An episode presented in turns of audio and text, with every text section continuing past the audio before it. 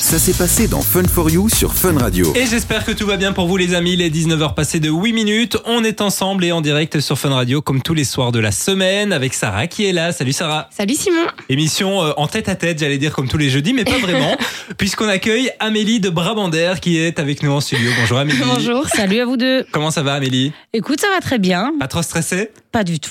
Première fois à la radio. Première fois à la radio, ouais. Amélie qui est très curieuse, qui pose pas mal de questions, Oui. etc.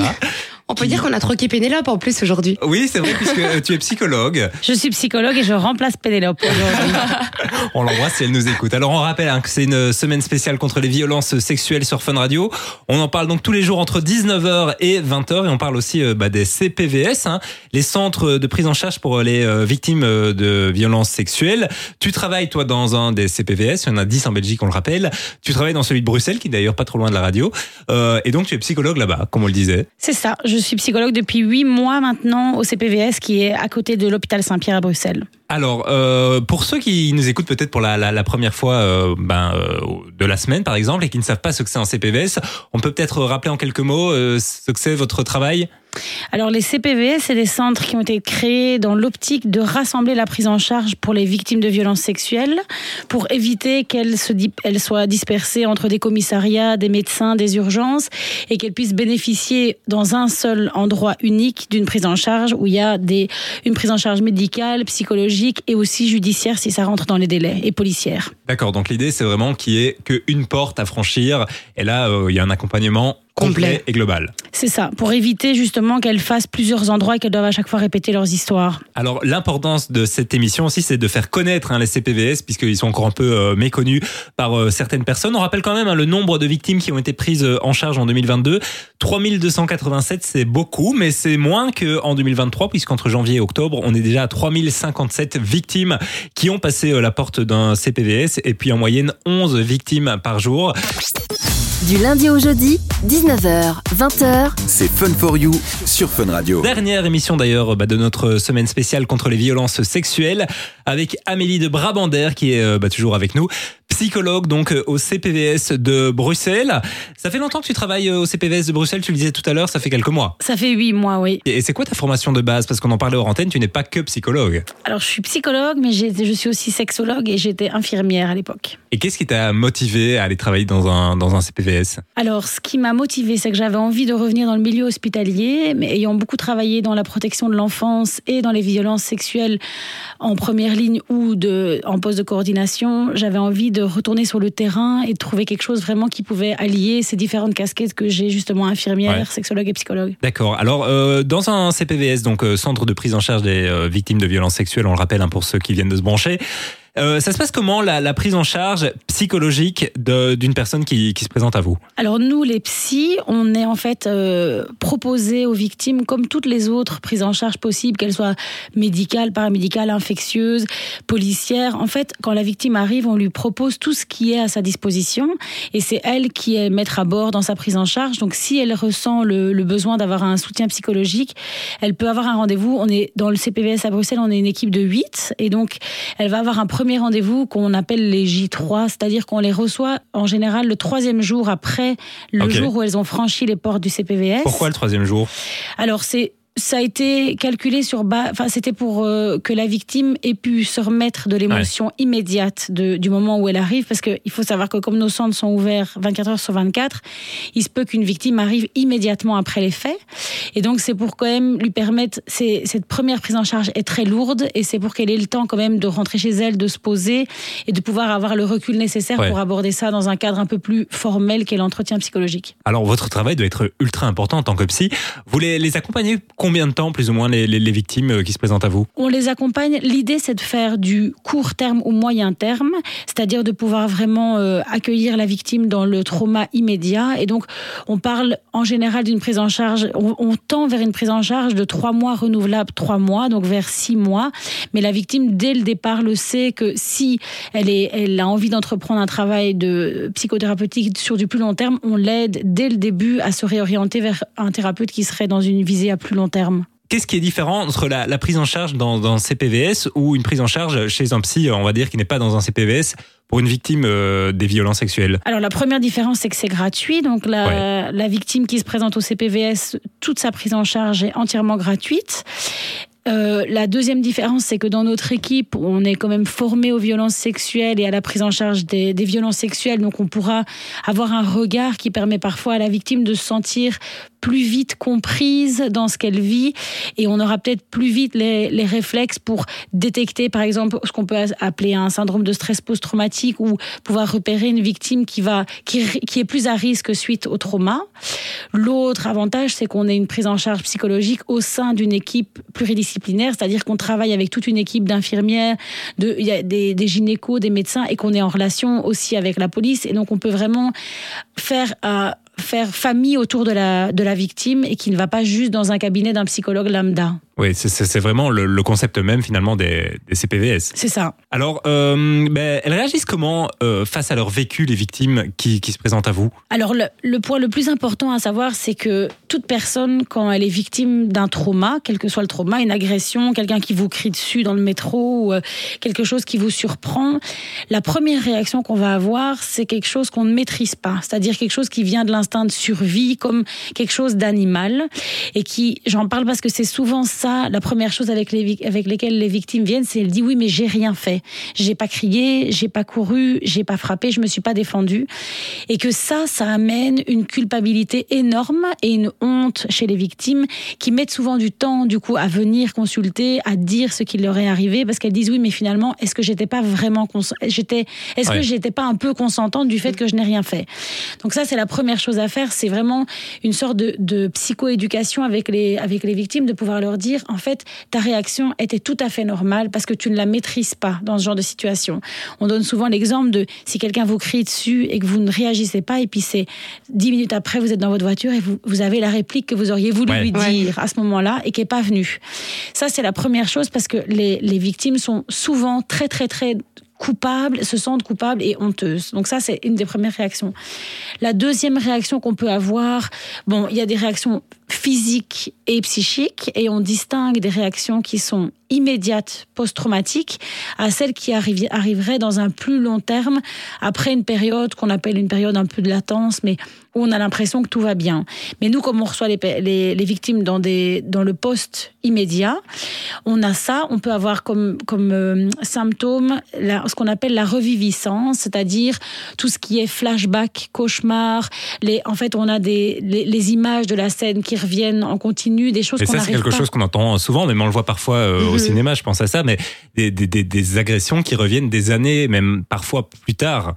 Alors, quand ça vient beaucoup plus tard, c'est là où on va appeler ça un syndrome de stress post-traumatique. Ouais. Mais quand c'est dans l'immédiat, c'est vraiment euh, la personne dit en fait dès que je veux fermer les yeux pour m'endormir, j'ai des images de l'agresseur, j'ai il y a, y, a, y a des choses qu'elle n'arrive pas à contrôler. Ouais. Donc ça c'est ce qu'on appelle la reviviscence. Après, elles peuvent avoir aussi quand on vit un traumatisme, ça vient vraiment taper dans les croyances de la personne. Et donc, il y a, y a quelque chose autour de la croyance qui est qui devient biaisé, c'est-à-dire que le monde entier est dangereux, le, tous les hommes sont méchants, je, je, vais me faire agresser à toutes les rues. Ouais. Et donc, il y a quelque chose au niveau cognitif, mais aussi au niveau émotionnel, c'est-à-dire que la, la patiente vit comme ça une espèce de de chamboulement émotionnel qui fait que parfois on a des victimes qui sont complètement coupées de leurs émotions. Elles disent j'arrive plus à, à, ressentir même de la joie, de la tristesse. Elles sont dans une espèce de, de distance émotionnelle qu'il faut repérer assez vite parce que parfois elles racontent leur histoire avec une distance comme si elles racontaient l'histoire de quelqu'un d'autre. Mmh. Ouais. Mais c'est vraiment un mécanisme de défense qui est assez euh, assez courant en fait chez les victimes. Et puis on a euh, bon on a tout ce qui est euh, symptomatique physique c'est-à-dire des troubles de l'appétit, des troubles du sommeil, des, fatigues extrêmes, des patientes qui arrivent avec des fatigues extrêmes. Et puis on peut aussi repérer dans l'immédiat des comportements qu'on appelle d'évitement. C'est par exemple des patients, des victimes qui vont euh, ne plus, faire en sorte d'éviter toute sources qui peuvent leur rappeler le traumatisme. Mais ça peut aller de je ne veux plus prendre le métro à je ne peux plus regarder un homme, je ne veux plus qu'un homme me regarde, à même des, des souvenirs qui sont des odeurs, des, des bruits, des images, et qui du coup vont se, se recroqueviller et se couper un peu de la réalité pour éviter tout stimuli qui pourrait rappeler le traumatisme. Mais du coup, est-ce que euh, c'est important de se faire prendre, en- enfin d'essayer de se faire prendre en charge rapidement, ou si par exemple la victime a besoin de 10 mois pour venir euh, bah, parler, ça change pas grand-chose sur le le résultat final, on va dire? Alors, l'idée, c'est que nous, on, on se dit qu'au plus vite on est pris en charge, au, plus au mieux on va euh, éviter les syndromes de stress Mhm. post-traumatique. Parce que le problème, c'est que déjà, si une patiente se décide ou une victime se décide après 10 mois de venir consulter, il faut savoir que nous, au CPVS, on, on accueille les victimes dans le mois qui suit la violence sexuelle.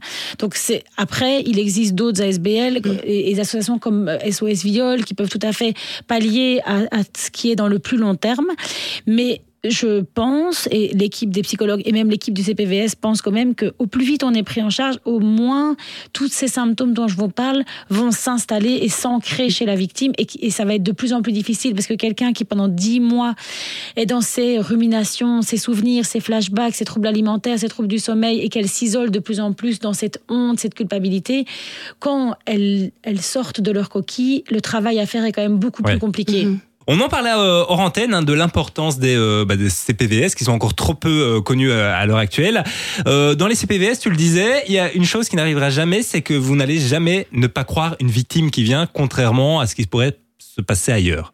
Alors, je dis pas que ça se passe ailleurs, mais en tout cas, je voudrais juste que les victimes sachent que quand elles arrivent au CPVS, de toute façon, on part du principe que ce qu'elles racontent est la vérité et que c'est elles, la victime, quel que soit ce qu'elles ont vécu. C'est-à-dire qu'on va jamais considérer que quelque chose est moyennement grave, très grave, assez grave que pour être reconnu comme un traumatisme et donc elle comme une victime. Donc elles- vous n'allez ce jamais qu'elles dire c'est diront- pas très grave ce que tu as vécu, euh, rentre chez toi quoi. Ça Voilà, c'est ça. hors de question. C'est ça. On parlait tout à l'heure des, des conséquences euh, psychologiques euh, des, des, des violences, des victimes de violences sexuelles. Est-ce qu'on parvient à un moment donné à se remettre d'un choc si on est bien accompagné? Alors, il faut savoir que souvent, les, la première réaction des, des victimes, elles, elles ont tendance à minimiser ce qui leur est arrivé. Donc, c'est-à-dire que au, départ, elles arrivent, elles sont assez convaincues de ce qui leur est arrivé, et puis le temps passe, et alors elles commencent à douter, elles commencent à avoir des souvenirs qui sont moins clairs. Parfois, elles arrivent en disant mais j'ai plus vraiment de souvenirs, et donc le, le scénario de, du traumatisme et de ce qui s'est passé est de moins en moins précis, et donc elles vont dire mais en fait peut-être que c'était pas si grave, et elles vont avoir tendance à, à se dire mais je ne suis peut-être pas légitime pour être prise en charge ici au CPVS. Alors elles sont toujours, comme je l'ai dit, toujours euh, euh, légitimes pour être prises en charge, et donc bien sûr que en fait, ce qu'on doit, les, les- les victimes, elles arrivent et elles nous demandent, mais est-ce qu'un jour je vais m'en remettre et combien de temps ça va durer pour que je redevienne la femme que j'étais avant Alors je suppose que c'est un peu quand même au cas par cas, on est tous différents face à ce genre de truc. Alors bien sûr qu'il n'y a pas, déjà il n'y a pas de réponse magique. Ce qu'on a toujours envie de leur répondre, c'est oui, vous allez vous en remettre. Alors comment vous allez vous en remettre, combien de temps? Et quelle trace ça va laisser sur vous et dans votre histoire, ça on n'en sait rien. Mais en tout cas, ce qui est sûr, c'est que si elles sont vite accompagnées dans un, un- quelque chose qui est bienveillant, qui considère que elles ont toute la légitimité d'être prises en charge en, en tant que victimes, déjà ça, ça va permettre d'atténuer justement le risque de ne pas s'en remettre. Donc quand on, réfléchit à comment est-ce qu'on peut s'en remettre, la première chose qu'on essaye de veiller dans le post immédiat, c'est que les besoins fondamentaux des, des victimes soient assurés, c'est-à-dire que elles mangent, elles dorment, elles arrivent à ne pas être dans quelque chose où on ne prend plus du tout soin de soi, on s'isole, on veut plus, on n'arrive plus à reprendre entre guillemets la vie qu'on avait avant. Alors bien sûr qu'on peut pas demander à la victime de reprendre la vie directement, mais c'est vraiment Ouais. les questions qu'on va poser quand on les appelle dans les, les jours et les semaines qui suivent. On va Oui, toujours leur demander ça. ça. c'est un, un suivi que vous faites par téléphone aussi. euh, Il y, a, y a toute une... euh, Une mise en place d'une Ouais. gestion de cas qui s'appelle, ça s'appelle les gestionnaires de cas qui vont appeler les, les victimes à différentes semaines. Donc il y a un protocole qui est établi et qui est fait par les infirmières. Et en fait, on va leur demander comment elles mais on va leur demander est-ce que vous dormez, est-ce que vous mangez bien, est-ce que vraiment la question des besoins fondamentaux, est-ce que vous arrivez à être, à prendre soin de vous? La deuxième chose pour arriver à s'en remettre, sans que ce soit des recettes euh, magiques, ben c'est de rester entouré. Donc éviter que la victime ne s'isole, qu'elle puisse garder un entourage bienveillant, qu'elle puisse. Alors parfois il y a des, personnes qui n'ont pas envie d'en parler à leur famille, qui n'ont pas envie leur, de, parler à leurs amis parce que souvent elles disent oui mais je ne suis pas sûre de pouvoir faire face à la réaction qu'ils vont avoir. Il y a ça. Ou alors je ne suis pas sûre que je serai capable d'accepter qu'ils ne réagissent pas comme je voudrais qu'ils réagissent par exemple.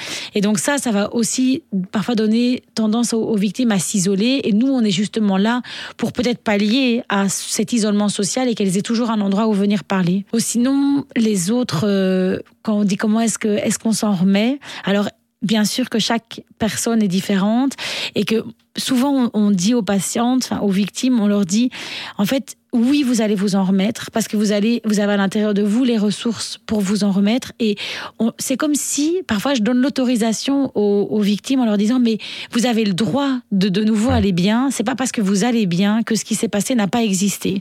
Et j'aime assez bien leur dire que nous, le CPVS, on est la mémoire du traumatisme, c'est-à-dire qu'elles déposent chez nous via la plainte ou via ce qu'elles déposent aux infirmières le, le traumatisme qu'elles ont vécu et elles peuvent l'oublier, elles peuvent recommencer à être heureuses à vivre des choses et leur dire mais nous on, on garde ça, ça a existé et c'est pas parce que vous allez mal, que vous allez bien que ça n'a pas existé. Tu parlais tout à l'heure euh, de l'importance d'être euh, d'être accompagné euh, par des proches aussi.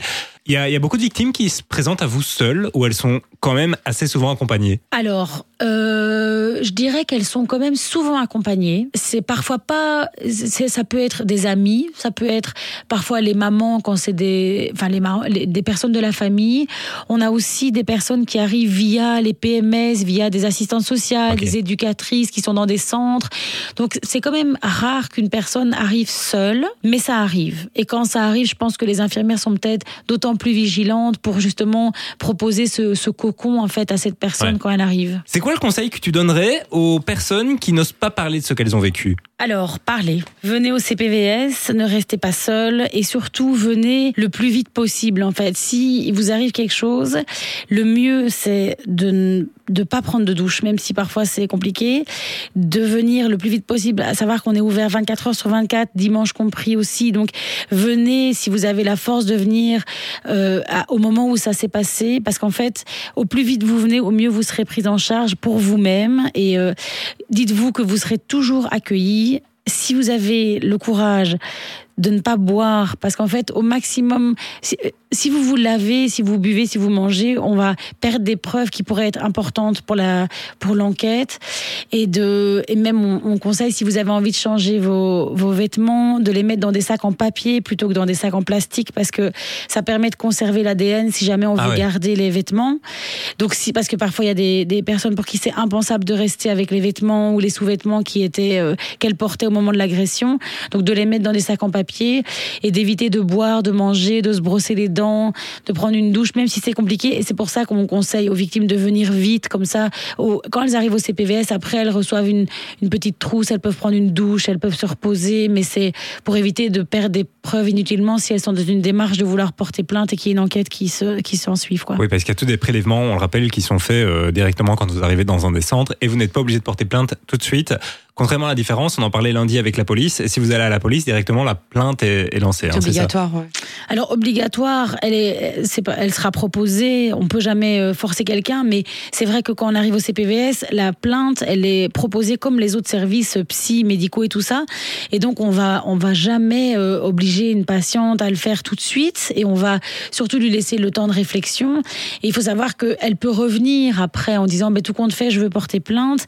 Alors si elle est hors délai elle, elle, devra retourner dans le commissariat pour porter plainte, mais dans le, alors, dans le mois qui suit, on les prend dans le mois qui suit la violence sexuelle et elles peuvent porter plainte jusqu'à 7 ouais. jours après la violence, dans, au sein du CPVS. Donc elles n'ont pas non plus, euh, elles peuvent pas revenir trois mois après au CPVS pour porter plainte. Là, on va les renvoyer dans les commissariats. Euh, et toi, en tant que psy dans, dans un CPVS, c'est quoi ton plus gros défi, j'ai envie de dire, du quotidien? Euh, alors je dirais que c'est arriver à donner aux victimes une relation de confiance et un endroit où elles peuvent venir déposer tout ce qui est attaché à l'agression qu'elles ont vécue. C'est-à-dire euh, être sûr que là, elles seront prises en charge avec bienveillance, avec humanité, qu'elles seront reconnues comme victimes et qu'on reste, en fait, on reste là même dans le, dans le futur. Et je dirais que peut-être le défi, c'est d'arriver à ne pas perdre les victimes qui ont tendance à nous échapper entre guillemets, c'est-à-dire qui vont venir déposer quelque chose et puis ne reviendront plus à leur rendez-vous. Ça arrive souvent, ça? Ça arrive pour des personnes qui sont déjà dans des situations de, de difficultés sociales, de précarité, d'isolement. Et en fait, c'est entre autres pour ça que les gestionnaires de cas sont bien, parce qu'on les rappelle pour voir comment est-ce qu'elles vont, mais elles peuvent aussi décider de pas décrocher. Ouais. Et je pense que ça, c'est un des défis quotidiens, c'est d'arriver à leur donner l'envie de rester en contact avec nous et de ne pas disparaître dans, dans la nature. Eh bien Amélie, merci beaucoup en tout cas d'avoir pris de ton temps pour venir euh, bah, nous parler de ton travail ici sur Fun Radio. On rappelle hein, donc les, les CPVS, il y en a 10 en Belgique, il y en a 3 nouveaux qui vont ouvrir euh, en, en 2024. Vous prenez en moyenne 11 victimes par jour, mais tout le monde peut s'y rendre, ça on le rappelle, un peu importe la- peu importe l'âge, peu importe le sexe aussi. Donc euh, voilà, Amélie, merci encore une fois. Merci à vous. On rappelle que toutes les interviews de la semaine par rapport au CPVS sont disponibles en podcast sur notre site internet funradio.be et puis sur toutes les plateformes de podcast. Victime de violences sexuelles, les centres CPVS, l'endroit où aller.